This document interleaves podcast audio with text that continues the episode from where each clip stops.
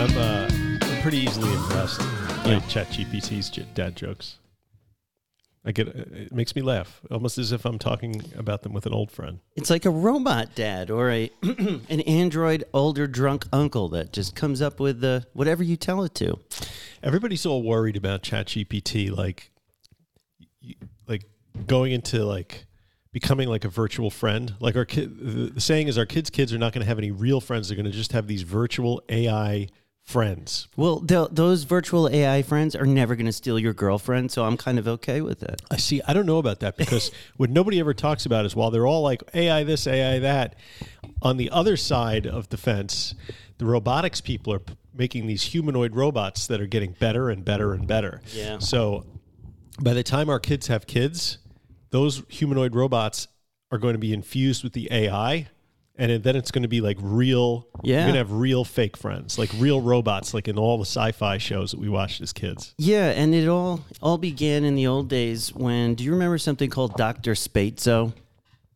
It was a it was a, a like an IBM uh, pseudo artificial intelligence like doctor that you could install. This is like the late '80s, early '90s. It was called Doctor Sbaitso, and it was the first time I was like trying to make friends with a robot, like a program, because you could ask it anything. You're like Doctor Sbaitso, uh, I have a cough and uh, a slight fever, and he'd say, "Well," but then you could ask it like personal questions. That was kind of like a fun thing, and it would give you like really weird answers. But now it's like uh, they're approaching consciousness, right? Yeah, we're almost there. It's scary. The first one of these uh, AI things was a was a program called Eliza, and that was back in like the late seventies, I think early eighties. And I remember having this when you had to program the computer, you would type in the lines of basic code. And so my father worked in selling like big computer systems to companies like Oh, cool. years ago before the PC like even existed. So he had a terminal in his office. So on school vacations, we would always sit there bored out of our minds. So I get this book on programming, and I programmed the Eliza program into this computer. Holy crap! And Eliza was basically just like a therapist. Yeah, that's what Doctor Sbaitso was. So you could just type in and, and it would seem as though it was actually answering you. And it was even then, you know, I typed in all the responses. You know, you had to. oh, you like pre-programmed? Yeah, because it, it, wasn't say. a language model. It wasn't like generating like independent thought. It was just spitting out sentences that were pre-populated Right. into the program. But even then, I remember thinking how weird it was that it seemed to have this elemental consciousness. You know, That is weird. listen, it's all coming, and people. I listen to these uh, paranormal shows and stuff. I love that stuff. Mysterious Universe. Uh, shout out my favorite paranormal podcast. But there, this always comes up, you know, annually. AI and what it could possibly do, and the singularity, and what will happen with like androids' rights, and at what point are they going to demand, you know, some kind of representation in Congress, you know, that sort of thing. Jesus. Yeah, but it's like something. can't even get humans representing people in Congress. if you can, yeah, like Washington D.C. doesn't even have a senator, but so like Well, it's that's a, that's a whole can of worms that you just opened right there. Do you want to talk about taxation without representation in the District of Columbia? I'm just saying, if they're not represented, maybe robots won't get represented. Yeah. Or what sort of ethical obligations are Right. due to an entity that was not born of a human but has what Yeah. you would consider elemental consciousness? Like, can you assault and kill one of those things? Is there abuse that can be charged against uh, an owner of an android that is, uh, you know? Why was I programmed to feel pain? And you're like, shut up and get me my pie. or you know, what about like what about rape? What about like oh Jesus! the idea yeah. of I wasn't like even thinking that. what about the idea of like sex bots, like sex robots? Do they have any rights? No, no, they. Have zero. There's one thing you can. I mean, women sure don't, women don't even fuck can't even get fucking rights like half Yeah. the time. Like That's true, but um, I think it's a mathematical certainty that sex robots will never have rights. Because then, what's the point? Uh, well, but that but I mean, what what does that say about the human condition? well, I think we know something about the I mean, human you, condition. I mean, because you and I sitting here know intuitively This that is humans going are going to treat these things Yeah. terribly, right? right? Yeah, it's uh, Even now, I tell Alexa to shut the fuck up Right. sometimes. You should hear my but I- kids. I, turned Alexa into a man, oh, well, I see. the male voice. It's whatever you're into. well, but It's a new world. and the funny thing is, I don't I don't tell it to shut up as much. You That is feel such a bad. weird, like misogynistic thing that's residing in my head. Like I can tell the female Alexa to shut up, but the male Alexa, I'm like, I don't do it as much. Wow, we Wow! should, I've just uh, I've just it's a realized breakthrough. something about myself. That's a breakthrough. Yeah, that is. You can. The funny thing about Alexa is you set it to a male voice, but you can't call it Alex. You still have to call it Alexa. Well, it's a gender neutral I name. guess. I mean, wh- which okay, whatever. But the, the other voices available, right, for Alexa, Mr. T. you can get uh, Gilbert Gottfried. no, you can get a two different kinds of British voice, male or female, Australian male or female, or Indian male or female, but Hmm. Oh. it's Indian and English. Like the British Indian accent. I weather, love that. the weather today will be, you know, like it's one of those deals. I and I'm love like, those that's accents. vaguely makes me vaguely uncomfortable. I always like the South African accent when they do that on Erie. Oh, Erie, yeah. Siri. Yeah, she's my favorite. Erie, Um, Erie Siri. we should probably uh, and we're back. Welcome to Recovery in the Middle Ages, Oh, shit. the loudest silver bells I've ever heard. Welcome to Recovery in the Middle Ages, the podcast about two middle-aged suburban dads in the pursuit of life, love, and recovery. I'm Nat X. I'm Mike the Elf. And boy, do we have a show for you. Today on RMA, we prepare for the holiday season. We're in the holiday season, and this, Monsters, is the RMA Holiday Spectacular. Ocular, ocular, ocular.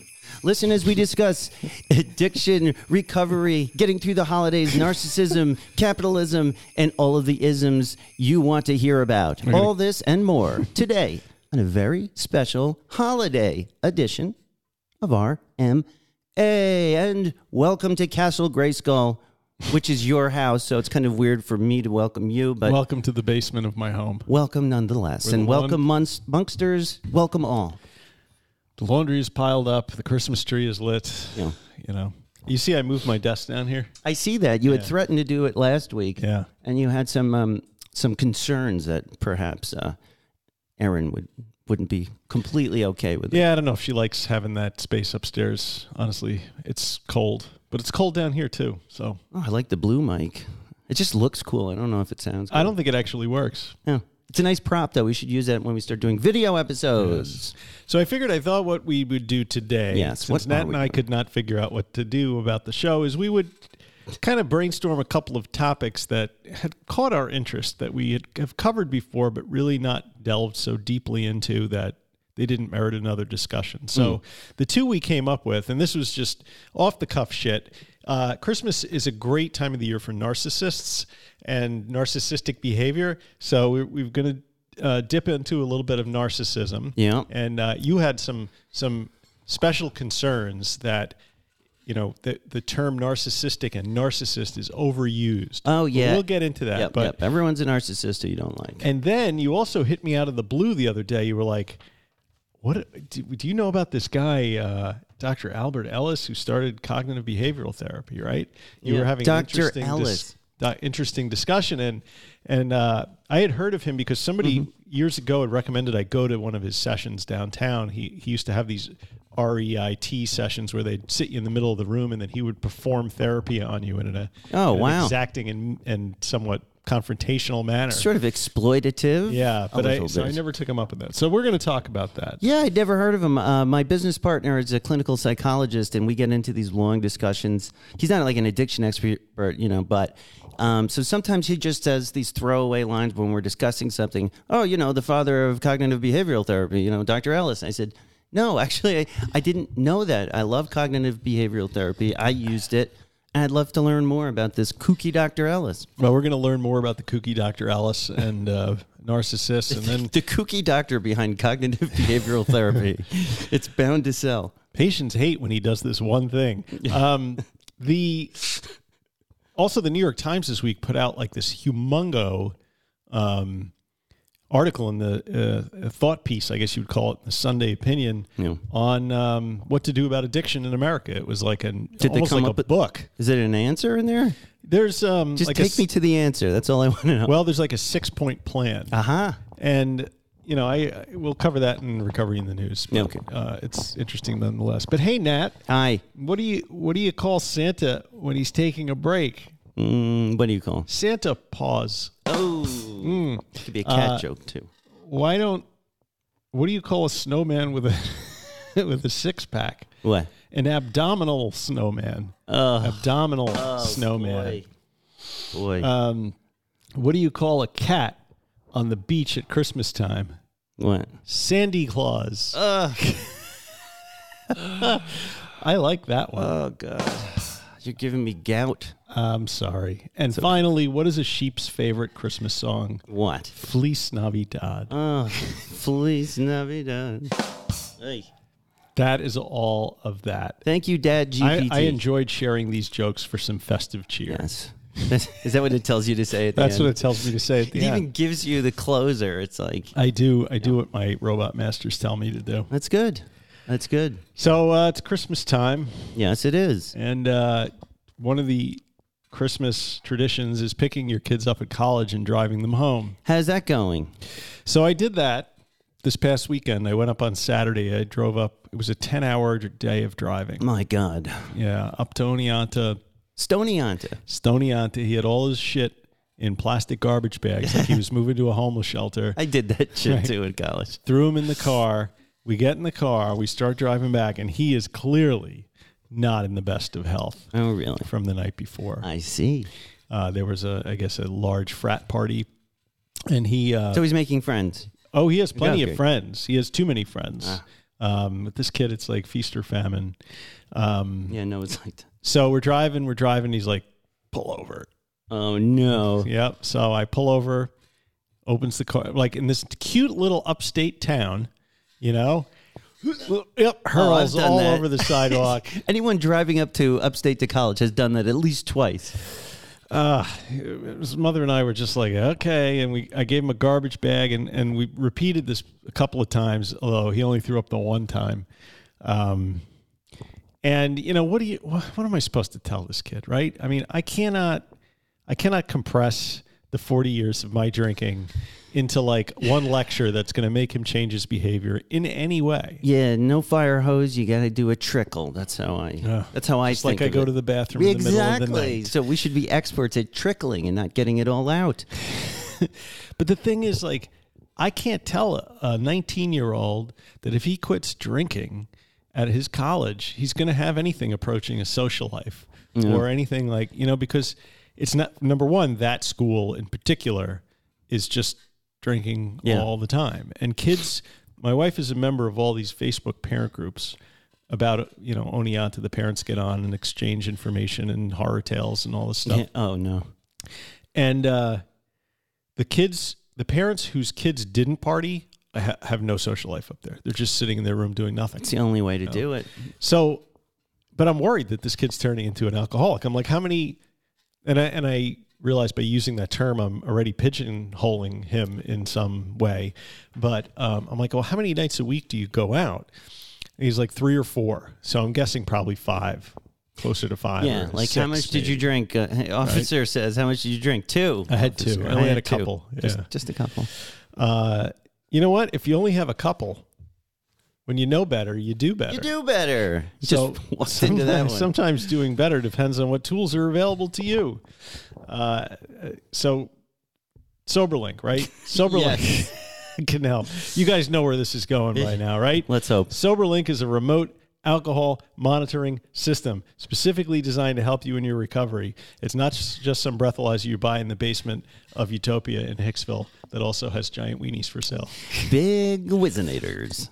And for other reasons, you Uh-huh. can buy a giant wiener down there. I always wanted one.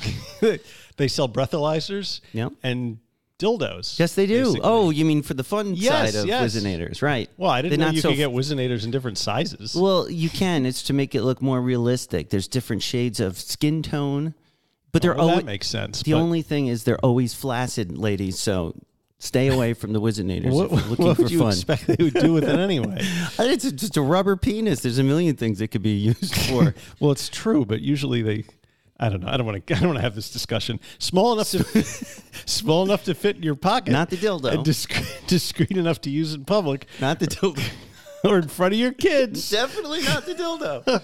So, SoberLink devices combine facials, I mean facial recognition, oh, terrible. tamper detection and, and real time results. Real time. Just like the, it feels like a real time result. Real good time. So family and friends know instantly that you're sober and working towards your recovery goals. Mm-hmm. This thing would have been a, this thing would have been a game changer for Nat and I during early recovery. Holy shit! Would this have changed my life, guys? Uh, we can't think of a better tool for tracking and sharing progress and rebuilding trust in relationships. Or just keeping you warm at night? Nothing like rebuilding trust in relationships with a giant SoberLink device. So, so- is it a strap-on SoberLink device or handheld? God, this is Uh, bad. you can make 23 a mem- 2023 a memorable one. Mm-hmm. Well, if you can't remember it by now, you're not going to start. Nope. Uh, next year will be memorable. Soberlink.com slash middle hyphen age. and I will not Middle hyphen anyone's ages. to sign up and receive $50 off your device. I'd like to thank You may as, well, you may as well just uh, not send them the data. Listen, I just want to take this moment to wish everyone at SoberLink a happy. I hope you're using your devices in the manner they were intended. Use them responsibly. Yeah. they are not. I don't even know what You know, that for was. that. What was that? We are tired. We're tired. So uh, SoberLink. Yeah, SoberLink. So you, so switching gears from rubber penises to the Three Kings. Yes. Let's. What you guys did your thing this past weekend? We did our thing. Uh, if you want to know what the thing Yeah, is, tell us. it's a healthy religious thing. Yes, it is. And um, so I do a Christmas pageant at my church, as some of the listeners who have been with us a bit hear about it every year. And um, I'm actually in the pageant because there's not enough kids in my church. It's an old, dying church. Um, That's a good way to put I, it. I don't know how else to put it. You know what, though? It seems to be on the rise. We've got some new kids in my classes here, so it was a lot of fun. But the thing that was really amazing for me is because there wasn't enough kids to, to be in the pageant, last year and this year, um, my father, me, and Max were the three wise men or the three kings. So, what that means is when it comes to that scene, we're all decked out like kings, and each one of us has a solo, which is a verse uh, from the song. This is, Is this not how it goes? You- this is how I picture it. it was not this interesting. so I got, uh, it was very emotional. Thank you very much. And my son Noah was doing the narrating on stage. And I had a moment where I'm standing behind Max and he begins to walk up the aisle with his gift, you know, for Jesus, a plastic baby. Ooh, what did he get him? uh, he had gold. Okay. I had frankincense. Okay. Father brought the myrrh. Father? Yeah. Your father. My father. Myrrh is a bitter herb. It is. So- myrrh is mine. Yeah, that was his. you gave it to your. You had your dad give the bitter herb. To He got Jesus? the myrrh is Okay. mine. It's bitter perfume. That's the beginning of his. You wine. had frankincense though. I had frankincense. So Max is going up first, and he belts it. I can't believe the confidence on this kid.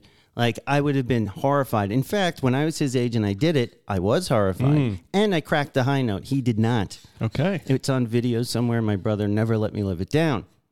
True story. Yeah. So Max is doing his solo. He's belting it, no microphone, the whole church, and nails it. Walks up, puts the president in front of the plastic baby Jesus, goes to his station, and then it's my turn, and I start to choke up.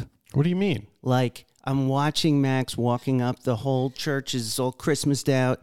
He's singing a verse, Oh. you know, to the It you know, moved you to tears. moving and I looked up I saw my my other son on the stage reading you know he set it up he he was the cue for Max and my dad is behind me he's about to sing his verse and I got verklempt God, you have such a normal family. I don't know if that's normal man that seems highly ridiculous No, like at what point is there three gener you know and uh, it was just a really beautiful moment and it made me really be grateful for all of the bullshit I put myself through and I put everyone else through and it was for a greater purpose and I knew it the whole time. I knew eventually it would be less painful to just wake up every day. And that's really what it is. Yeah. You know, when I sound like I'm a toxically positive, I'm just super so stoked that um, my life isn't in shambles. It's like, you know, um, You would have been smoking that frankincense Oh, in the back forget of the church a few years yeah, ago. and you know, so it's just amazing. So when I sound like, "Oh, my life is fantastic," it just means I'm not like chasing the dope man every morning, you know, making my family want to kill me And uh, Well, you've come a long way, baby. yeah, so that's what I I'm mean, you had, excited you had about. a good year when you think a- about it. It was an Right? improvement, yeah, for Yeah. sure. And uh, I try and stay, you know, keep things into perspective and be like, you know, this is just regular life. It's, you know, you don't have to like, you know, go too crazy celebrating yourself for just living a normal life without doing drugs. But I know that's how it feels. Well, I mean, that's meaningful to, to folks like you and me, you know, who can appreciate that. You know? Just to have be able most people are there. like, "Great, you didn't do drugs today. Right, right. Congratulations! It's like, you uh, fucking win." You know? yeah, addicts won a, a prize for running out of a burning house. you know, Yeah, it's like, yeah. um, but I mean, that's how it, it is feels. meaningful because we we remember what it was like to be like jerked around, you know, and, and constantly, you know, feeling like you had to go out and sneak around and do something that you shouldn't. and just the look your family gives you or that my family give me when they would know they could see it in your eyes. Yeah. you're trying to and it and it, it's just not the same and it took me so long years and years of sobriety just to get this feeling back that things were kind of like they're not looking at me like the asshole Mm-hmm. addict ruining everyone's lives anymore and it's real. It's not them trying to be nice for a couple of years while they're like when's he gonna fuck up again? Right. you know it's like it's finally feels like it's real. And people say how long does it take to get your family and your friends and your business and work to go back to quote unquote normal? It takes a long time. I mean it's different for everyone but for me it was about four or five years before things with my close relationships that were really damaged starting to feel hey this is kind of maybe we made it out you know Yeah, and it, it's really interesting to to listen to people who are still sort of struggling and still kind of thinking that you know maybe they can do some something like moderation or you know or just drink a little over the holidays and stuff. And I and I look at that and I think to myself, you're creating such a world of trouble for yourself. it's not worth it Really, what you need to do is just take it out of the equation. Yeah. make it an insignificant, tiny little part of your life. it's not worth making accommodations for in your- Exactly. in your I mean, life. it's it's a thing. It's like a chemical that you put into your body, and you know, yeah, it's all wrapped up in your psyche. But that fucking alcohol is like it changes something in your mind. It changes something in your thoughts. It it it, it gives itself a predominant space in Yeah. the front of your mind where It's that's you- possession. you- like people who and I read these things on Reddit where people are just like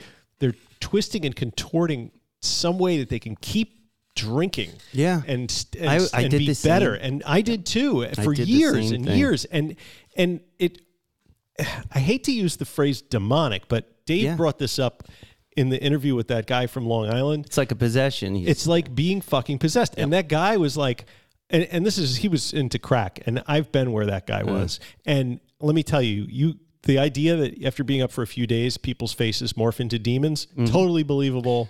Yeah. And I don't question that for a second. I don't know if I believe that they're actual demons, but it's definitely your mind. Like, Yeah.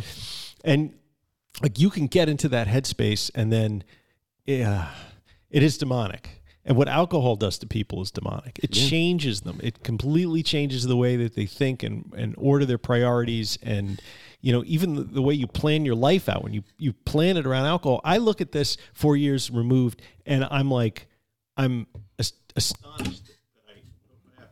he's astonished that his I'm, as- mic I'm, was I'm astonished that you yanked my cord. How was that? I was so close to Christmas. Um, yeah, I don't know. I'm sorry. That was a diatribe, but it like I've been reading a lot of people who are you know struggling, and I try and answer on these Reddit forums Yeah. and say like you know. The, the, the sure way to get this thing, this monkey off your back is to fucking Kill it. kill the monkey, Fucking strangle that Yeah. monkey on your back. drown destroy it in it. the fucking bathtub. Just like that part X, um, when we were watching the movie with the guy and the thing. huh? Uh, what part X? That um, therapist who had the show on Netflix. Oh. you talk about that that outside of yourself, that Stutz. addict. Yeah, thank you, Stutz, the, the Yeah. guy with the thing. But that's how I think about it. It's it's like an, a separate entity, this inner addict, and it sounds schizophrenic and it could sound crazy, but it works for me. Well, it's a part of your shadow self, Yeah. really. You know, That you just can't trust. And that's the thing. And until you face it, until you you hug it Mm. and then kill it slowly, like while you're hugging it. Just like Luke Skywalker, he's in the cave and he's looking at the mask of Darth Vader when he's hallucinating Yes. during, you know, on Dagobah, and then he breaks the, you know, the the Darth Vader mask breaks, and whose face is he looking at across from himself? His own. himself. Yes.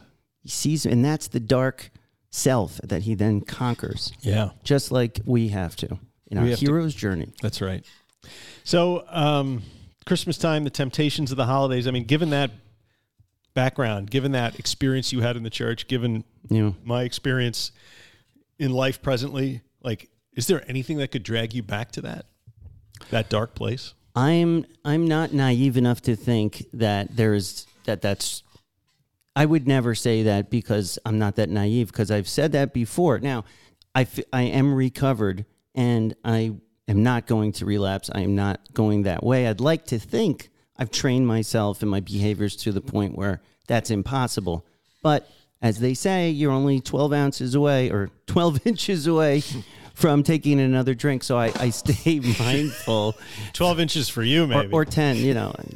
but um, yeah, I have to feel like there's always a danger for me lurking around the corner.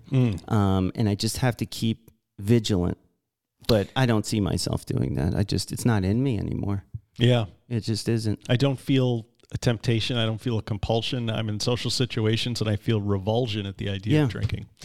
It feels like it's Um, and you can get there. back. That's the thing. The people who are struggling like think that you'll never get there, but you can Yeah. absolutely fucking get there. But what it requires is that first bunch of months, Yeah. weeks and months where it's to fucking suck. But you have to push through it. you Yeah, have it's to push not- through that period. It's not going to be instant uh, joy because depending on how long you were you were running, you know, once you do finally get yourself stabilized somewhat after a month or two, it's then time to clean up the mess, and that people and relationships take time. Mm-hmm. You know, um, Plus, your dopamine Yeah. system's all fucked up. You're going to be Yeah. depressed. You're going to be anxious. just plan to do like a, you know, plan to recharge, take some time, and just focus on getting yourself better.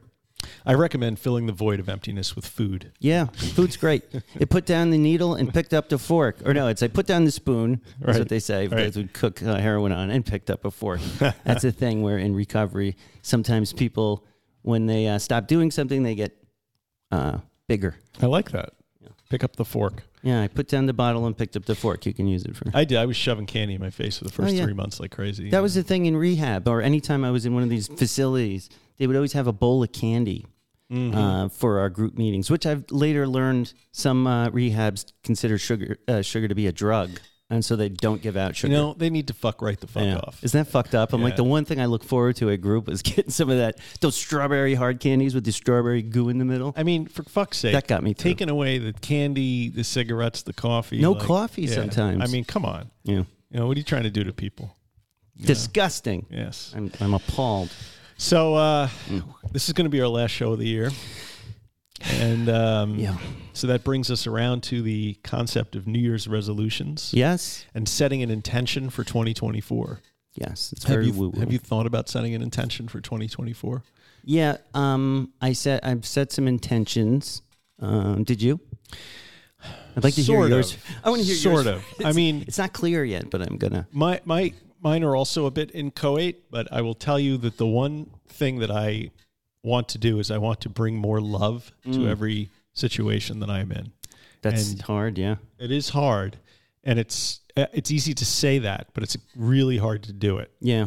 You know, to love to bring love into every situation. Now, I have a, a bunch of mediations scheduled You get to bring love to those mediations. I have to bring money, but Yeah. um, you know, I think love and respect and acknowledging meeting people where they are, which is also a good negotiation tactic, Mm-hmm. coincidentally, um, is kind of where, what I want to do in 2024. Right, Lead with And that's- love. Lead with love. Yeah. exactly. And that is something else that Dave said the other day on Dopey. Listen to a lot of dopey lately. Not a lot. Uh, but, you know, he's had a, a series of uh, interesting guests on lately. Yeah. So um, I always like to listen to hear the guys that he finds from the scraping the bottom of his AA barrel out there. Mm-hmm. I love that. Yeah. And uh, he finds these funny. guys and they're like, I don't know. I listen and it horrifies me because I'm from Long Island and I was active in the 80s when this guy was, but we apparently traveled in very different circles. Yeah. You know, These are like the union guys. I went to rehab with the, with this whole, that whole area Yeah. out east. Yeah. It's like a very blue collar. They're they're in the trades. A lot of the guys because they have an infrastructure that can send them to rehab. So like a lot of jobs don't have this. Right. But like all of those guys, if they, you know. test dirty, they all have to go to these things. So I got to know a lot of them. But those are the guys that would always show up at the parties and cause trouble Yep. and get into fights, Fights. and they have to throw them out. They all they wanted to do was fight. Yeah. You know, I was I, that was never my They're just fighting themselves. right. Don't they know that? Yeah, I don't know. Um, but what about you? Have you set any intentions for the new year? I mean, that's like my overarching one, and then I have like you know the typical. I want to lose ten pounds. I want to be you know change my physical Right. workout a little bit and stuff like that. You know, but that's like stuff around the edges. Yeah, like I, I think I always try and set some health goals for myself for the new year. Um, a lot, and I don't talk about work much on the show because it's a fucking bore and it stresses me out. But a lot of my goals for 2024 involve my company and where we're headed. So I'm like laser focused on where I want to take this thing. And um, for my personal stuff, I really, uh, believe it or not, one of my biggest concerns is my Sunday school class. And it sounds funny, but I got this influx of more kids that are just new to the church, and I am sadly underprepared for them. Some of them aren't as they don't know a lot about you know the Bible and the stories. You know, the other kids they've been in my class for like three years, So they've heard it all. so all I'm like, shtick. you know, I really want to make sure I, I do right by them. They're coming out. I want to give them a good uh, Sunday school class, and that's kind of important to me. And also, I'd like to quit vaping. okay, I do. It's a good one. I want to cut down on coffee, and I want to make more time for my wife and I. Oh, that's, That's nice. my number one. Is I want to spend more time with my wife and Yes. start to because that's one of the last things that I, we just haven't been able to with all the busyness after I got sober. It's we haven't really gotten a chance to get to know each other again, and that you know with all the craziness, it's been good. But I'm like, I really want to take more time, like do dates. I don't know. It's tough, right, to Yeah. carve out that time. My wife and I went on a date a couple weeks ago to the city. I was talking about that last week. Yeah. it was like the first time we. It's you know, weird, and, right? and I really enjoyed it, and I and I love spending time with uh, with her, and it's just so.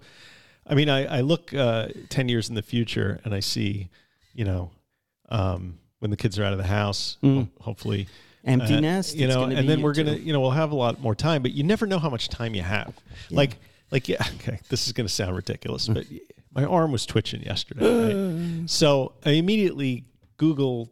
Uh, Well, wasn't a twitching and seizure, but- muscle, and ALS comes up, right? And I'm like, "Fuck, I have ALS." So I spent the rest of the day. Con- this is my my disturbed mind. This is how I, my hypochondriac mind works. And I'm like, well, shit. At the most, I have like five years left, and how am I going to spend that time? And you know, it's an interesting intellectual exercise when you have convinced yourself that you're about to, you know, like have become a terrible disease. permanently. Yeah. Um, but I'm like, you know, what would I want to do with that time? And then I'm thinking to myself, well, why wouldn't, why don't I just do that anyway? Why, Right. why not sp- take that time, spend it with your travel more, do Yeah. this, all this stuff that you want to do because you don't know how much time you have. You could Yeah. be hit by a bus. you know? Absolutely.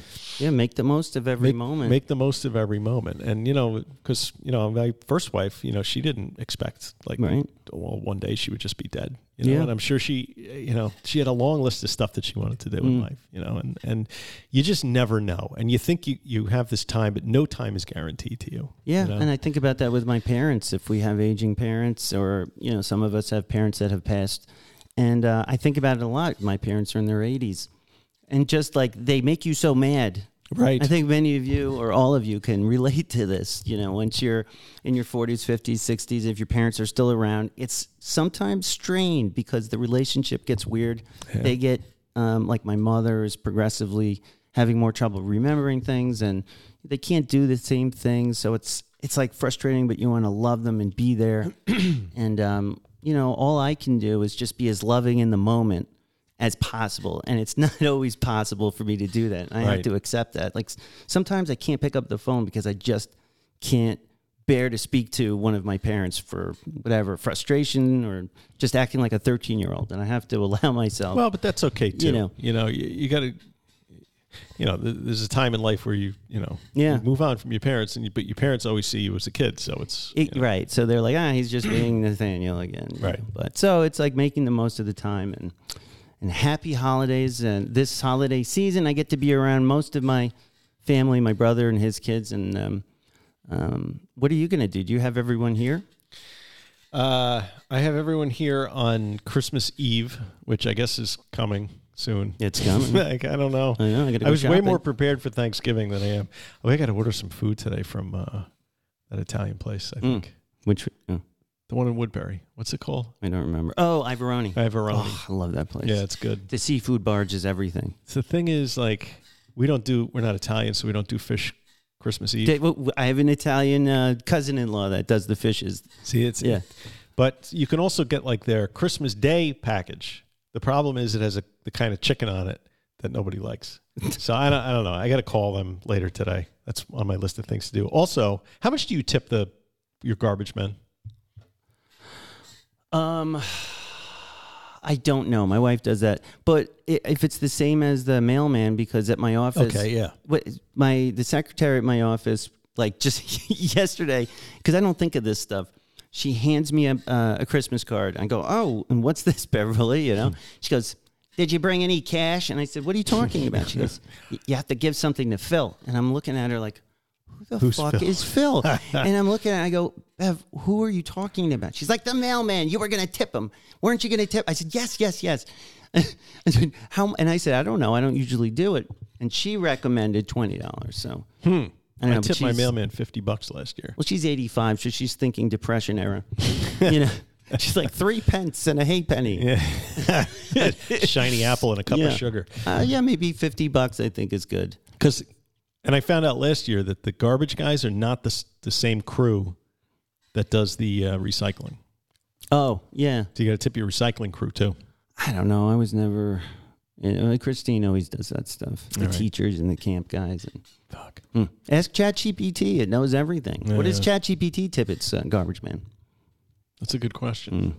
But you got to account for cost of living differences and everything. It's uh, It's almost like they're one of your children. the garbage men tipping the garbage men. I'm investing in them throwing away So the it's a- fucking crap that I put out it's an all investment. year. Yeah. How do you even leave it out? You tape it to the garbage can. What if they throw it out? I am up because I run Yeah, I early. would see them. So I run out there and uh, give them. Yeah. You heard it here first, folks. Mike tips the garbage man. All right. What else? Uh, that, uh, how's your mental health this season? Oh, it's Yeah, lovely. we kind of covered that. All right, so let's get on to some voicemails. Voicemail. Shall we do that? Yeah, well, this was something we put out there to the Monksterverse, which you can get on Facebook. Uh, just go to Recovery in the Middle Ages. We have a private group or patreon.com slash recovery in the Middle Ages. So some of these, we put this out in the interwebs and our phone number, and they called in to wish everyone a happy holidays. What the David up to? Let's take a peek. The segment we call Monkster Speak, Speak, Speak, Speak, Speak. Oh, I missed that. Yeah. Let's see if this works. Nope. yeah, uh, this is a Google Voice issue. Somehow, reason it doesn't connect. Okay, let's try it now. I'm not going to announce who it is. Okay, it's You going to be a surprise. yeah.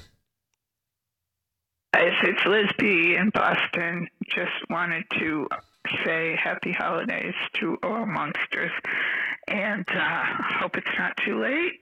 I put a post in the Discord, but uh, I know you guys start recording very early, so happy holidays, happy new year, and um, a toast to another year without alcohol for all of us. Thanks. You guys are the best. Bye. Um, Queen Liz of Thanks, Liz. Haven. Happy holidays to you. We love you, and you've been such a, an amazing part of this thing. And thank you so much for sticking with us. And um, have a great, great holiday. We'll check in on the Discord. Yes, and good luck with all the stuff Yeah. that you're dealing with. We're and praying for stuff you. that's coming up, and your dog, and the turtle, and your husband stuff. God bless. We are praying. All right, let's see. On to the next Monkster. Hello, men. It is American Dave in London. Oh. And I just wanted to wish all of you, both of you, your families, and each and every one of us going through this day by day, a fantastic holiday season. Merry Christmas, Happy Hanukkah, all stuff in between, and a fantastic new year. Whether we are 24 hours, seven years, 35 years, or, or just thinking about it, we are all in this together, guys. Um, and as much as it's hard for me to do, just try to reach out, try to tell somebody what you're going through, and I promise you will feel better and be able to be pointed in the right direction. Um, once again, guys, thank you for letting me get to bed. Thank you for letting me rewind the podcast the next day. Thank you for your advice and insight to things I would not have thought about. Um, and I'm genuinely grateful that you guys are around, um, even though I am 3,000 miles away from home. Mm. I've been here since 1998. Anyway, enough about me. Thank you guys. Happy, happy new year. And I look forward to speaking to you in 2024. Be well. Thanks. Hey, thanks, American David London. American Dave in London. I love it. It's like a movie. I love it. Yeah, thanks so much for listening, and uh, hopefully we can li- bring a little bit of America to you. Maybe we should have a Monkster meetup in London. I would love that just in time for I don't know what's happening in London that we should go to. I don't know. Everything. There's a oh the king. There's a Doctor Who museum. That's what There we're you going go. For. No one wants to go to. yeah. Thank you, a good American Dave. We love you. Uh, okay, here comes another one. Here comes another one. Here's a little poem that I wrote. Half of it's mine, half of it's This is Charlie. Oh, okay. Okay. like I At know the that beginning voice. got cut off. And Can uh, Google just fix their shit? GPT to be full disclosure. Here goes. On Tuesdays, your episodes bring us delight. Nat and Mike's wit and banter, a shining light. But if they're late or miss a week's sweet sound, withdrawals we feel for their dad jokes we found. Merry tidings, one and all, Gentiles, heathens, and Jews. Beware, though, RM may offend, get canceled, and make the news. Greetings, greetings. uh, thanks, Charlie. I just have one bone to pick with ChatGPT. Why do the Jews come after the heathens? What is that? is it a subtle? Yeah, what is that? What are you trying to say? Thank you so much, Charlie. Uh, you've been such a blessing to the podcast. It's been so great to get to know you, and your podcast is really good. I was listening to it. You posted a link, and uh, I got a chance to listen to Charlie's um, podcast. It was great. What's it called again? Kratom Talk, Right, I Kratom Talk. Is it Kratom Talk or think Kratom so. Support? Yeah, It- guys, go go listen to that. Whether you're into kratom or not. Yeah, I didn't even realize it was Charlie for a minute. He posted a link and I was like, oh, this looks interesting. I clicked it and I'm listening to it. And I'm like, wait a second, this is Charlie. Yeah. So it really, really uh, pro sound. It sounds good, man. And you sound good on there. Awesome, awesome. And moving on to our next caller. Hey, Monkster Universe. This is Melissa, aka Den Mom. I've just learned to embrace the the term Den Mom. Um, so I just wanted to check in with you guys. I have got a big date coming up. Not trying to count my chickens before they hatch, but December the 28th, I will have one year. Um, and I've been trying a real long time to get that one year. So I'm, I'm pretty proud and I'm trying not to get there before my time. And even once that one year passes, I'm going to keep doing what I've been doing. And for me, a big difference this year is being intertwined with this group of people, whether it be on Facebook, listening to the show, and especially the Discord. If you guys haven't checked out Discord yet or the Patreon, I encourage you to. I have formed so many deep relationships, and those people that are part of that, I just feel like they know who I am and I know who they are. Um, we help each other when we're in need. We reach out from anything from, you know, are suffering from our addictions to just everyday drama life going on and, and we just lean on each other. So listen, if you guys are struggling this holiday season, I know Christmas can be tough. New Year's is tough. That was always, always my downfall. Reach out. We're here. Um, again, the Google, I'm sorry, the, the Discord or the Facebook group, just reach out. We'll respond to you. I promise. I hope you all have a Merry Christmas and a Happy New Year. Oh, thank you so much, Melissa, the, the den mother of the Inner Sanctum and the Monkster verse. And uh, Melissa uh, posted a, I guess it's a meme or a nice saying on the uh, Facebook group I wanted to read.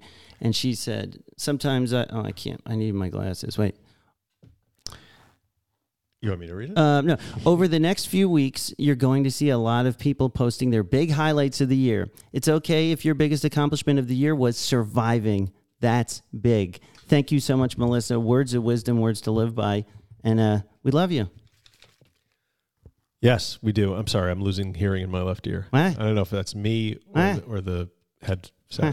So, Mm. yes, Melissa, thank you. Thank you. That's wonderful. Yeah. Yeah, so that's uh, that's what we got from the Monksters. Yes. Thanks for calling in. That was Monkster Speak. Monkster Speak. Uh, that's another goal of the new year. I want to bring back all of our segments. I want to, I want to, and we are going to. Mark my words. I have to get some other things in place to free up a little time, but I am looking forward to it. We got a lot yet to do with RMA. Yes. Okay. Mm-hmm. So uh, we reached the part of the show where we're going to do the show. Yes. The other part Are we the starting show. the show now? The the other part. Um. So, what should we talk about first? Should we talk about Dr. Ellis? Let's talk about Dr. Ellis. Um, this is what something I've been very interested in. And full disclosure, I don't really have any background knowledge about Dr. Ellis. However, we've been talking about cognitive behavioral therapy a lot. I even use it, and I wonder if I'm even using it correctly. So when I say that I used CBT to help me, that means to me like anytime I would think I wanted to drink, I would do something else instead and mm, training yeah. my behaviors. Like you consciously change your behavior while it's still impulsive mm-hmm. enough times that your body begins to change its like muscle memory and, and your brain waves and the, the brain pathways change. So that's to me is what CBT is. But I don't actually know because I have not studied Dr. Ellis or his work, but I'm very interested to hear it. CBT was um, sort of grew out of the rational emotive behavior therapy that Ellis came up with uh, in the 50s. And it was a pioneering form of psychotherapy. At the time, everybody was like a Freudian or, uh, you know. Mm. Tell or- me about your mother. Right. It was all about sex and all those things. But, this but cigar here is a Whizzinator. He's not French. either. sometimes a Whizzinator is just a Whizzinator. Sometimes a Whizzinator is just a Whizzinator. Um, but anyway, so so it was a huge change from the psychotherapy that was going on at the time because Ellis developed RE, REBT, and that focused on helping patients change their irrational beliefs, which led to their emotional and their behavioral issues. Uh, and it's it's a precursor to the to CBT. But Ellis himself was an interesting guy. He was born in Pittsburgh in 1913, and he lived to 2007. So he was Mm. He's been he was around around. yeah. Um, but he was raised in New York City, and he had a very difficult relationship with his parents growing up, uh, particularly his mother, who was distant and unaffectionate. Mm. Freud would have a uh, field day with that one. Right, and maybe Maybe he did. maybe he yeah, but maybe he didn't think that that was so important to his later behavior. I don't know. His his early experiences clearly influenced his later psychological theories, but he had a lot of health problems in, when he was a kid. Uh, he had kidney problems. He was in the hospital a lot, and he attributes this period of isolation and suffering. Uh, to be very significant to shaping his perspectives on adversity and resilience, which is sort of also a cornerstone of cognitive behavioral therapy. Uh, the idea that you have the power to change your own outcomes and your own behavior. Your- which your sort of, will, Yes, would you it sort of stands in opposition to some of the stuff in the twelve step groups, which is you turning your will over to Because they would something say, else. "How did that work out for you? Your best efforts, your will. Yes. to turn your will over." But this says It says maybe you weren't accessing your best part of yourself to begin with. Anyway, so he uh, formed the Albert Ellis Institute in New York City, and I, I mentioned this before. It, it was very, it was almost entertainment for this for sort of the upper uh, Upper East Side intellectual class in New York City to go to Ellis's institute and sit there and watch somebody be. Um, I don't know what you call it, therapized or whatever. weird. They would sit in the circle, and Ellis would take them through this dialogue and try and get them trying to tease out. But I mean, this was also like the part of the the seventies and eighties where like, what was that type of like Gestalt therapy and everything, where you you know you'd have to get up there and spew out your most innermost secrets in front of a room full of people, and um, You mean AA is where you do that? yeah, that's true too. Yeah. I mean, so Ellis was uh, very direct, very contra- uh, confrontational.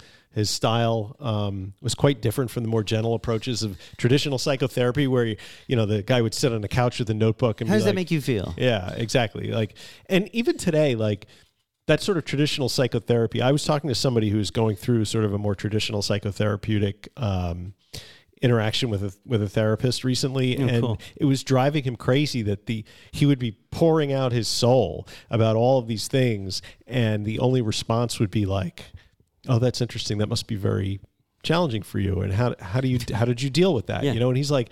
Fuck this shit! Like I'm, I'm not here so somebody can like, you know. So maybe there is a, place for that kind of therapy. I don't know.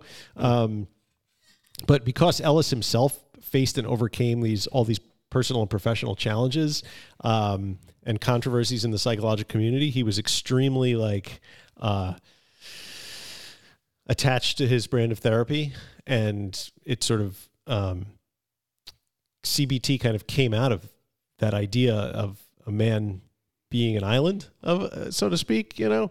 Um, and he, he also had these crazy outspoken views about sexuality, which were very much against the social norms at the time. He, Why did these guys always do something weird about sexuality that makes no one take them seriously? well, because you know, I guess when you come up studying the prevailing psychoanalytical theories of the time, which were all like Freud and yeah, and you know, Freud was all weirdo, sexy with his like, you want to have sex with your mother and everything. But Ellis thought um, Ellis didn't think that homosexuality was a disorder. He was advocating taking that moniker away from from that in the psychological world long before it became fashionable later on. She was thinking Um, ahead. Yeah. He wasn't. He he thought it was perfectly acceptable for for people to be. Uh, um, what's the word?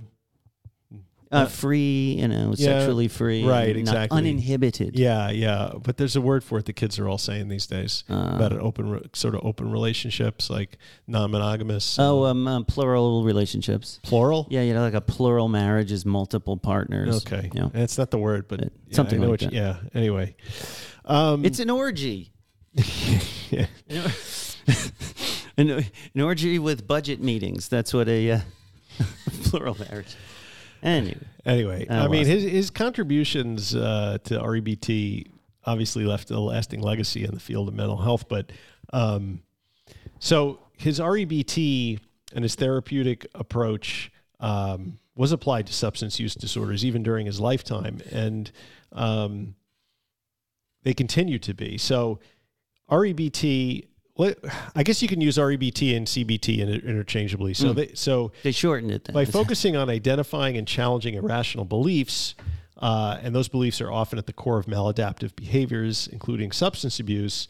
By changing those irrational beliefs to more rational ones, individuals could alter their emotional responses and behaviors, including those related to substance abuse. Yeah, and that's such a hard thing to conceptualize. How do you ch- like if you feel like you have a, a deeply held view, but the actions that you're taking due to that view are creating problems in your life? It's very hard. It was hard for me to just wash my brain and like rethink it and make myself believe what was actually true. Because uh, that's interesting. So this sort of is retraining your Yeah. best your best wishes. You're, get, you're getting in there and you're rewiring Yeah. your thought patterns. Yeah. And and you know that's also because REBT is also involved uh, addressing your underlying picture, underlying emotional and psychological issues uh, such as low self-esteem, anxiety, or depression, which can also be cured by um, or addressed, I should say, by reworking the way that your mind thinks about certain external stimuli. Right? Yeah, and I do this every day. Honestly, I just just occurred to me just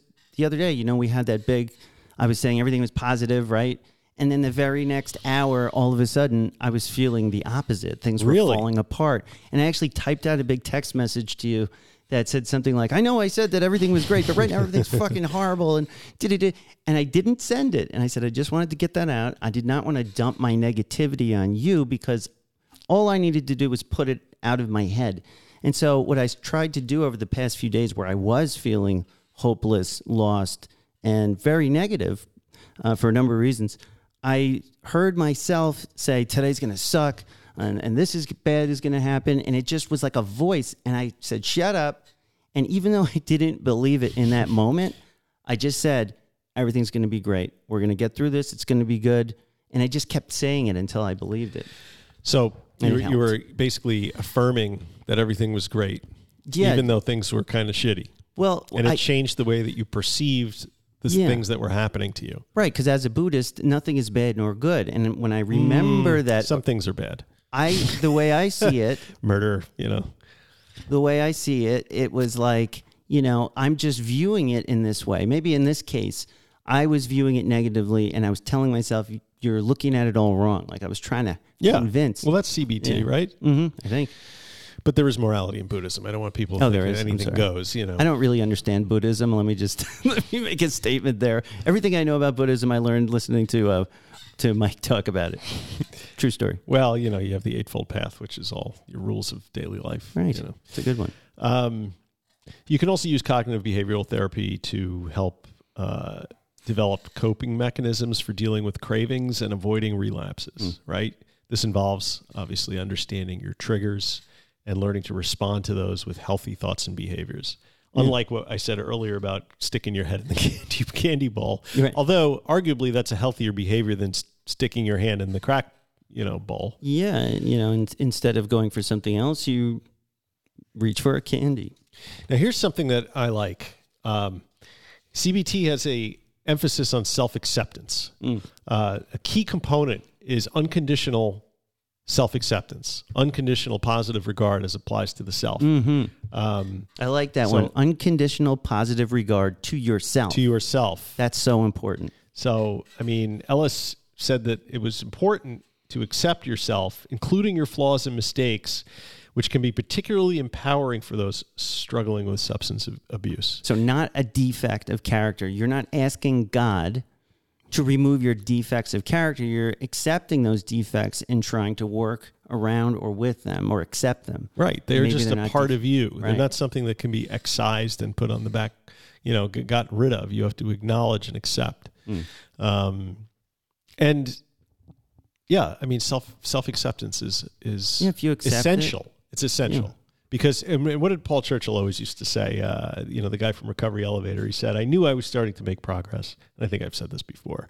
When instead of my little internal voice calling me a fucking asshole, it was just started calling me a knucklehead, because you you you realize that you know your flaws are a part of you and you have to accept them. You know. Um, another part is uh, of CBT is disputing self-defeating thoughts. Uh, Ellis's therapy often involves disputing self-defeating thoughts and beliefs that can lead to and perpetuate substance abuse, such as feelings of helplessness or worthlessness. Yeah. Yeah, and um, and I think a lot of when when I try when I'm working on my own recovery on a day to day basis, I'm fighting the old way I used to think, um, where it was always catastrophic. I was always thinking of what would go wrong, or basically self fulfilling prophecies. You know, this is going to happen, and then that's going to happen. So trying to sort of be your own best coach. If you feel helpless, if you feel worthless, nothing is going to change. You're not mm. going to be able to pull yourself out of the hole, which again, I think is sort of an opposite to some of the 12 step stuff going on out there, right? Yeah. Don't you need to feel helpless and worthless and turn your helpless, worthless self over to a I mean, you God could, of you your could- understanding? You could look at it that way, I but could. it's it's. I think it's meant to be more like you're giving your will over to God, meaning you're putting your faith that He Ah. can heal you. Um, but then it gets twisted into like your all of that stuff. But So you have to have faith in a God that can heal you in order to get well. You Otherwise, to- you never get well. you you gotta use faith. But if you ask God to move a mountain, you better bring a shovel. He's not going to do it for you. Yes, I heard that joke the other day. It's Um, my favorite because it's true. He's guy- not going to just the guy who's who he goes down in a plane crash and he finds himself on an island in the middle of the sea and uh, he's praying god save me save me save me and um, you know and the water is slowly rising he's surrounded by sharks. And a boat comes comes by on the horizon and uh, he's like save me save me and he ignores the boat. And then a, a helicopter flies over and um, he's like no god will save me god will save me. And then he dies and he gets eaten by sharks and then he goes up to heaven and he goes god i'm i've been your faithful servant why didn't you save me and god's like i sent you a boat and a helicopter what more do you want out of me that's it. You know, can't wait for a magic wand. yeah um so what else uh, REBT takes a holistic approach to treatment, addressing emotional, behavioral, and cognitive aspects, which is crucial in treating complex issues like substance abuse disorders. That's not really saying much. Um, yeah, so I don't know. I don't know how much you know. You want to go down the rabbit hole with CBT? Uh, We can't do CBT here. on the show. No, we but I think it it bears investigating if you're suffering and you you're looking for some help and you're you're feeling like a 12 step model may not be the way to go. Maybe you should check out Smart Recovery, which is was- based on cognitive behavioral therapy and applies a lot of those techniques to uh, to a recovery mindset. Yeah, and um, we did a show on smart recovery, and I'd like to do a reprise at some point because it is such an important program. And I remember thinking that when we were finally, uh, you know, studying it on the show, I thought to myself, "Man, I wish I had known what this was about when I first started looking for help because um, it really resonated with me. It was more scientific, uh, and the CBT part of it, I think, is very effective. So, um, you know, smart recovery, if you can." It's also really the that. basis for um, for this Mid- naked mind and for most Yeah. of the work that Annie Grace and, and her progeny has been doing. Um, it, it- certainly, this naked mind got me to look at alcohol in a completely different way. Yeah, her presentation of those techniques Yeah. is what does it. But it's you know it's, it's a subtle rewiring of your brain so that you no longer see alcohol as something that has any benefit for you. Yeah. It's almost all negative. And so, why would you, as a rational human being, continue to Yeah, to do something like that? yeah. It's and then uh, the counter simple. argument to that is if you're so fucked up, like you can't, your brain is not functioning to the point where you can even Yeah, access the rational part of your brain anymore, because right? there's a point where you shouldn't be trusting your like the first uh, maybe a week or two before I finally went to rehab. Like my best thinking for real was horrendous, and I needed to like get away from the substance, be stabilized, spend a little time not chasing whatever. so at that point, would you say that uh, like a program like 12 step or AA is helpful in because it doesn't require any thought at all? Because well, it just requires, you know, a total surrender.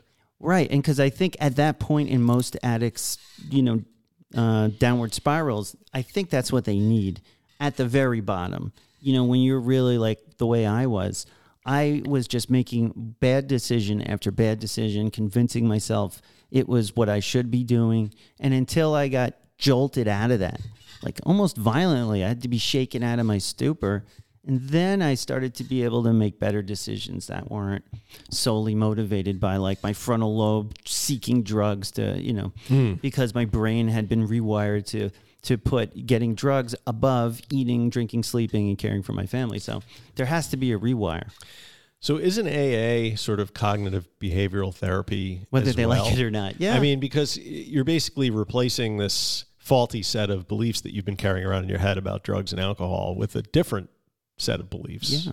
right? And and the, I, I'd say where they diverge is that you know CBT is gives you your power back and says that you have all the capacity, and AA says you have you need help, you need a spiritual solution.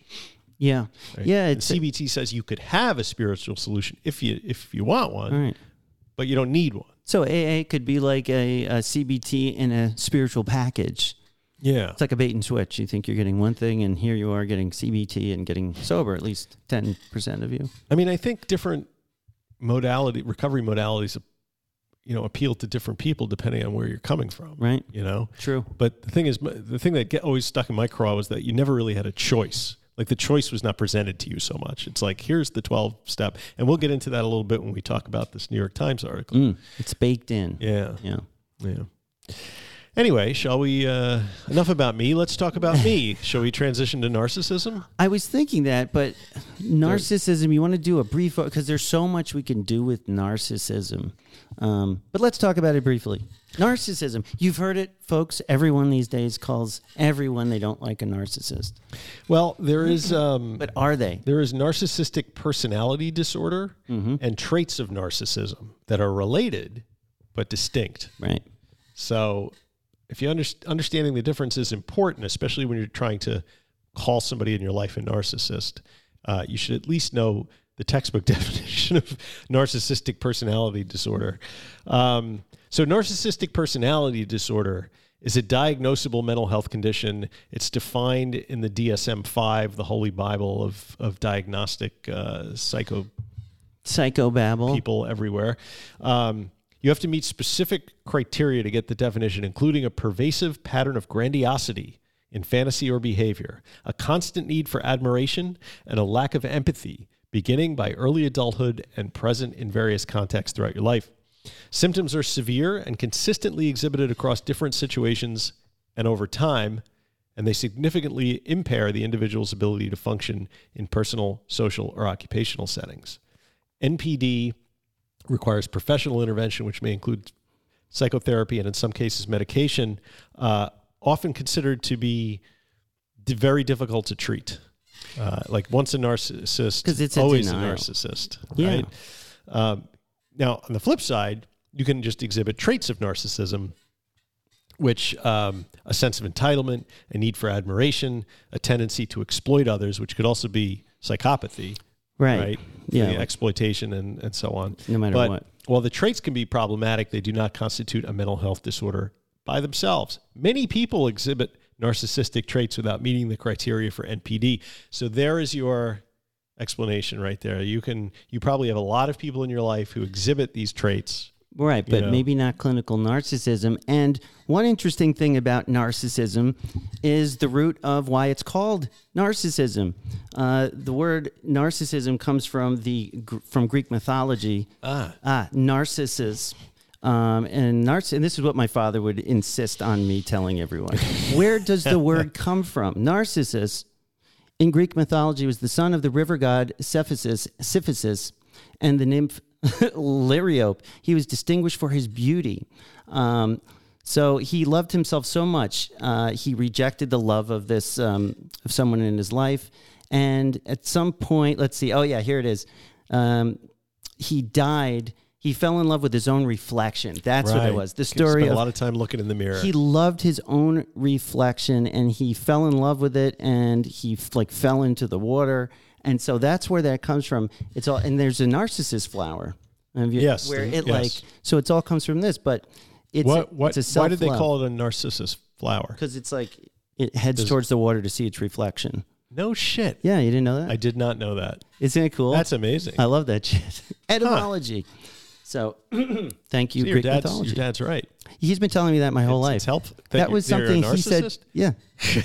and then defining it for me. You're a narcissist. Do you know what that means? No, Daddy. Really, your father called you a No, narcissist. no, he didn't.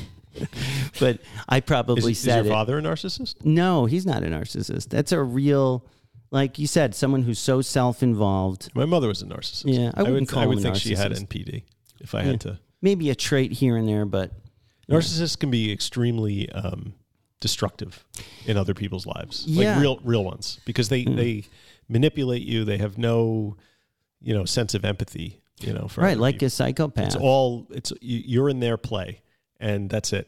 Like Yeah. your life doesn't matter. you as much. revolve around them, and they're not seeing things from another person's perspective. And if they do, they don't care. right. Uh, everything can be a manipulation. Yes, very difficult to grow up uh, in a in a household run by a narcissist.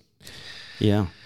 Um, so there's a relationship between, narcissism and substance abuse disorder. Oh, yeah. In case you were wondering.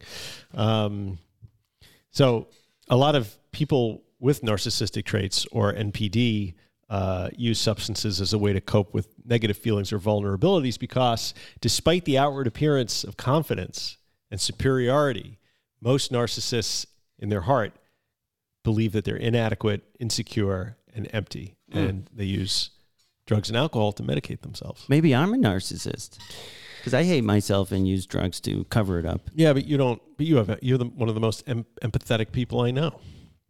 Yeah. You're emp- you have empathy for other people. Other people, but when I was at my worst, I thought, you know, I deserved all of this torture that I was giving to myself, and everyone else was great, and I was terrible. That's like that's like a temporary narcissism, though. I well, I'd like to think so that I've grown. I mean, I think I, when I got recovered, that isn't every, every addict to some degree a bit of a narcissist while they're using because you know Yeah. they're putting their own you know story Yeah. ahead of everybody else's story. Like, Yeah, and if you remember, oh, what you don't remember when I was using, but when a lot of times when people are in a cycle of using, it's all a manipulation. Yeah. How you're going to get your next Right. fist? You lie. I would lie about everything Mhm. just to get to that next thing that I needed. Yeah. Mm. narcissism, Yeah. and you hear it all I the mean, I time. get, we could go into this, but we're already at like an hour and eight Yeah. minutes. So I just kind of wanted to touch on narcissism. this is a bit. tease for a much larger show because this is something that's out there in the ether. People are using that word. I see it all the time when people are saying things about a bad person. This is a narcissist. That's a narcissist. They're clearly not all narcissists, but maybe it's a, an epidemic right now. Uh, the way people are behaving and speaking, and um, you know, so maybe there's a reason why it's being bandied about so much. Narcissism. I, I find it very interesting, and I would like to do a show. I think on the nexus between adult children of alcoholics and and narcissists, because a lot of adult alcoholics uh, who have kids who exhibit narcissistic personality traits. Um, I think that's a, an extremely volatile and difficult mix of traits in a parent, Yeah. and how a child grows up in that circumstance. I think is very uh, worthy of Hmm. study. So, if anybody out there is interested in an episode on adult children of alcoholics and narcissists, let me know. Mike R at middleagesrecovery.com. So here's what here's what we should do. Recovery in the news. Well, we should take like a little break so I can go to the bathroom and See a uh, man about a horse. stop talking for like a few minutes. Yeah, my vo- our voices are gonna go. I'm gonna get a glass of water. And we'll be right back after these words.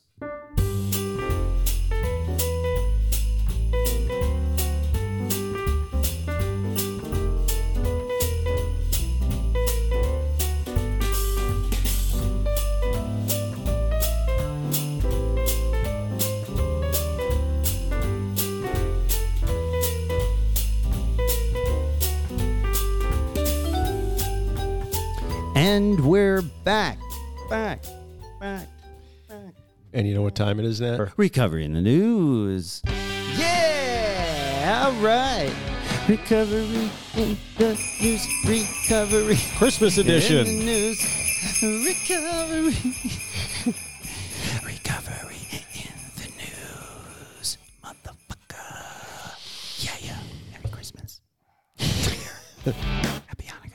Okay, Merry fucking Christmas, everybody, and whatever. Um, Motherfucker. what I found interesting about this recovery in the news that we're going to talk about Mm. from the New York Times this week, Hope there's something interesting. from interesting. the Sunday edition, in the opinion section, December seventeenth, twenty twenty three. The old gray lady. and I The actually New York have the Times. The actual news- physical paper in front of me. the ladies and gentlemen, this man has a physical newspaper on his computer. Yeah. is the, the irony right here? There's an, an Apple, it's a MacBook with a New York Times folded and placed on top of it. I'm using the computer to hold the paper open. That's not a fucking switch, right? Middle Ages recovery. So the New York Times did an incredible uh, job this week. Sorry, when you when you as soon as a camera comes out, Yeah. I just pose. Just so you guys know, I'm documenting this for the Patreon uh, Inner Sanctum to, uh, you know, poke fun. So the New York Times did a bit of reporting on addiction uh, this year. They've they've done quite a lot of op eds by Maia Szalavitz and a bunch of other folks, um, and I think it's all culminated in this massive opinion piece uh, from this past Sunday called "Help and Hope for People with Addiction," and um, it's two full pages. Um, Yeah, it's a big so a giant story, almost a small booklet, if you will, uh, on addiction. And uh, the Times is basically putting forth its opinion on the state of addiction and treatment for addiction in America and how it could be made so much better and where it's falling and where it's doing a good job. Uh, and to not bury the lead, to use a newspaper term, we're not doing a very good job at all. Um, yeah. more than 48 millions, million Americans are living with a substance abuse disorder right now, and only about 5% of them are getting any kind of help at all for that condition, Yeah. which is a terrible. Uh, And then only like 1% of that ever gets better. yes. And uh, the Times goes on to say that a growing roster of therapies, medications, behavioral behavioral therapies, counseling, and other supports have prov- have proved in studies just as effective at managing addiction as statins are at managing cholesterol or aspirin is in preventing heart attacks. And experience suggests that many more people would make use of these treatments if only they were easier to access. In other countries and in many U.S. states, when the barriers to addiction treatment have been lowered, treatment in, uh, uh, uptake has increased and overdose rates have fallen. Uh, and one of the reasons they posit is a big problem for people accessing treatment is most medical professionals are still not comfortable or even familiar with the basics of addiction medicine, Mm-hmm. prescribing buprenorphine and all these other uh, opioid agonists. And as a result, all these people are missing treatment that could otherwise be getting it because there is no structure set up for these doctors to practice addiction medicine, to be taught addiction medicine, and to prescribe these medications to people that desperately need them. Yeah, even things like the Sinclair method that we've talked about, just ways that these medicines can work. Um, it's not, you know, disseminated to the uh, medical community. No. And when you think about the scope of the problem, and they talk about the scope of the problem, that drug overdoses have killed more Americans in the past 24 years than all the U.S. wars combined.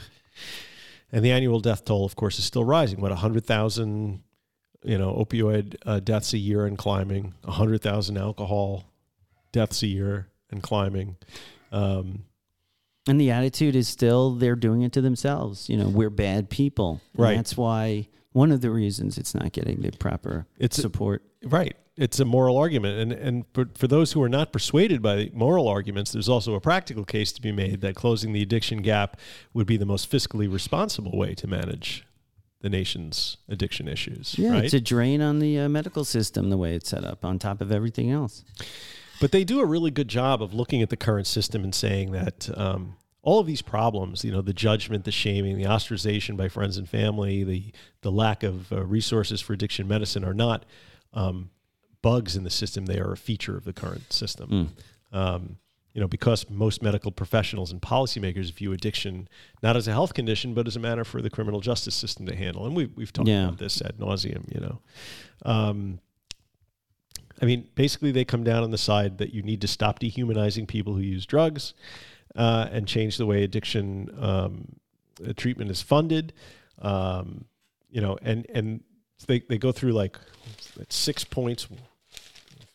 Three, yeah, this is a humongous article. Yeah, and it starts out with a with a personal interest story, and I think that's a great way for to to look at all of the problems is to follow, and that's what this article is. Uh, it starts off where she is being prescribed buprenorphine like incorrectly by, you know, her uh, treating doctor, and just uh, and it just goes to the fact that they don't know what they're doing, um, and it's it's dangerous for addicts, and then they give up. Well, and, th- and there's really little incentive for doctors to go into addiction Right. medicine because the funding for treatment is so scattershot and it's so subject to the whims of politicians who some of them think that you know this is a criminal justice issue and should always be treated as such and then some of them are on the other side and so if you're going to medical school and you're investing all this time and all this money in your education and then you get out and you have the choice to go into addiction medicine where you may or may not be able to even make a living Yeah. or uh, you know some other, something that's more safe and secure, you're going to do the the latter, right? And and you know they they interview this um, uh, person uh, who is trying to get more funding for uh, addiction treatment who says I've had doctors tell me that they didn't go to medical school plus residency for seven years to have addicts sitting in their waiting room. Mm. So Yeah, there is, yeah, even in the medical community, there is this lingering perception that people are just choosing this lifestyle as opposed to, you know, having a real issue. You know, Yeah, and, and to think that you know it's a type of person and that it's going to bring in some kind of riffraff into your office, and maybe sometimes it'll appear that way, but that's not really true. Addiction, as we now know, it crosses all boundaries: race, creed, socioeconomic position, money, no money, um, broken home, you know, intact home, rich, poor, you name it. Mets fans, Yankees fans, all of them. Yeah. Um, so I don't know. The, getting going through the article uh, with a fine tooth comb is is a bit beyond the purview of this podcast. But I would just note that they come up with like a six point plan. One is to use the evidence, which is, as we said, you know, Evidence based. evidence based treatment, uh, expand the workforce. That's what we I just talked about with doctors and getting more people involved in the treatment. thing. Fix funding, you know, get the funding streams going. Uh, liberate methadone. So they have this whole section Yeah. on, you know, making methadone more accessible to people and Methadone is considered in, in our community liquid handcuffs. Yes. Anyone I've ever met on methadone and while I was going through it all, they had to do it. It was very strict. It's dehumanizing. She writes about it in this article, or the, it's in the article hmm. where she tries methadone, and it's like if you miss the cutoff time by one minute, they close it down like you're Right. a, a bad, ch- an impertinent child. and then you have to go out and score drugs on the street so you're don't to sc- withdraw and you OD and you die. You, you're treated like criminals, and it's not a good way to recover from anything. Right. And then they, well, although they say that it is effective. Well, if, you, get methadone and it's accessible Yes. and they don't abuse you over it, if and you they treat you like a you have to loosen the, the the strictures on it. Like instead of having to line up at a certain place or having to go to the clinic where you Yeah. are registered rather than one that's closer to your house or whatever. There's a million different ways that you could um, You can't go liberate methadone, as they say. yeah, You know, like I knew guys that would. The, I knew guys on methadone that they couldn't even go on vacation with their families um, unless they got a special permission and a take-home quantity of methadone for the Mm-hmm. weekend. You have to go every morning before work, before whatever. And if you wanted to go anywhere, he would need the methadone. But you had to go through all of these hoops just to get a take-home portion because they they're like you're going to sell it, and maybe some of them will, but it's I mean, not a good way to treat it. Imagine people. putting that kind of a, a restriction on any other medication medicine. that people needed. You know, It's fucked it up. Would, it would, yeah. Uh, and then they also suggest helping the incarcerated. So when you're in prison, like uh, you know, getting people treatment for substance abuse, and when they come out, they don't just you know have the same issues yeah, as when they went in, recidivism is a big problem. and stop the infighting between the different uh, different groups uh, over treatment. So Yeah, like ma- let's just make it, you know, an annual basketball game about, you know, the harm reduction people against the abstinence people, and they can fight it out on the basketball court, be like Army Navy. Right.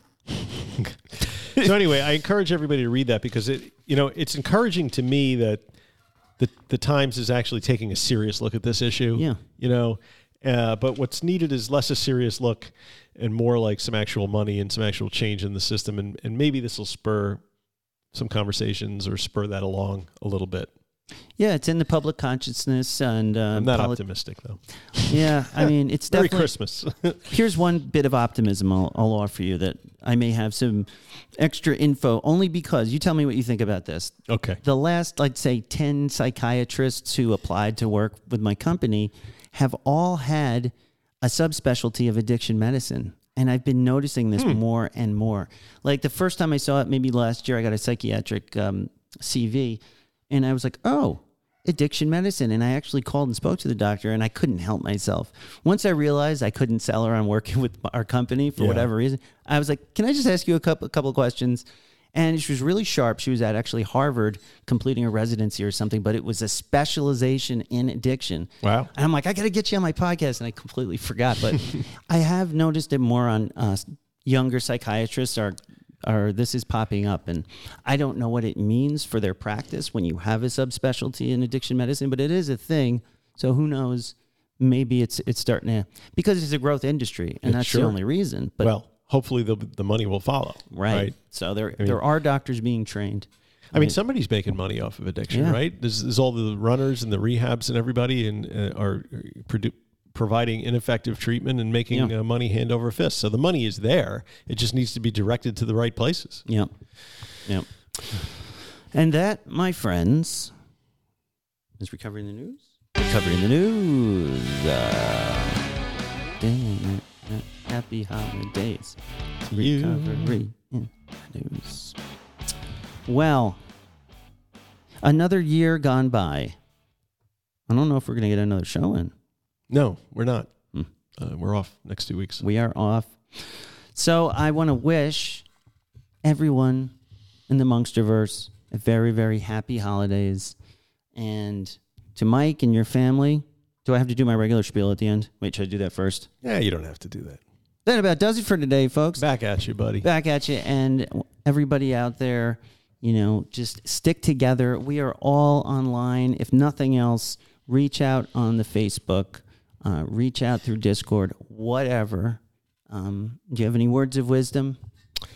Yes. Words of love, maybe. If you're having a yes, well, I don't, no, I don't start love until January. oh, 1st. okay, okay. if you're you guys if you're having a hard time you know where to find us we're just at the other end of the email or uh, find us on the facebook you know if you're on discord find us on discord there's always somebody listening willing to lend an ear. Um, and if you're, you know, if you're feeling like maybe you're you're still drinking or or doing drugs, whatever, and you want to stop, um, you know, the new year is a good point to pivot. Uh, dry January is coming. Right. And we're going to do a big, you know, maybe we'll have a, a contest or we'll we'll put it out there. contest. Well, if there's any monsters out there who are looking like, here's your chance. You've been listening, sitting on the sidelines, like, you know what? I want to get sober. What's first prize if you win? First prize is a uh, Get your life back. a life that you're proud of and can feel good about. That's your right. that's your life. Second prize That's is your a prize. set of steak knives. And as always, um, if you love the show, please share it with a friend. And as we say, non proficiat perfectum. Happy holidays. It's progress, not perfection. Merry Christmas, Kwanzaa, Hanukkah. Hanukkah and a happy new year. And that is what they say to that. Happy Stay fresh, cheese bags. I'm going to send you out with some Christmas music this uh, week. All right. All happy right. holidays. We love you. See you next time. Bye.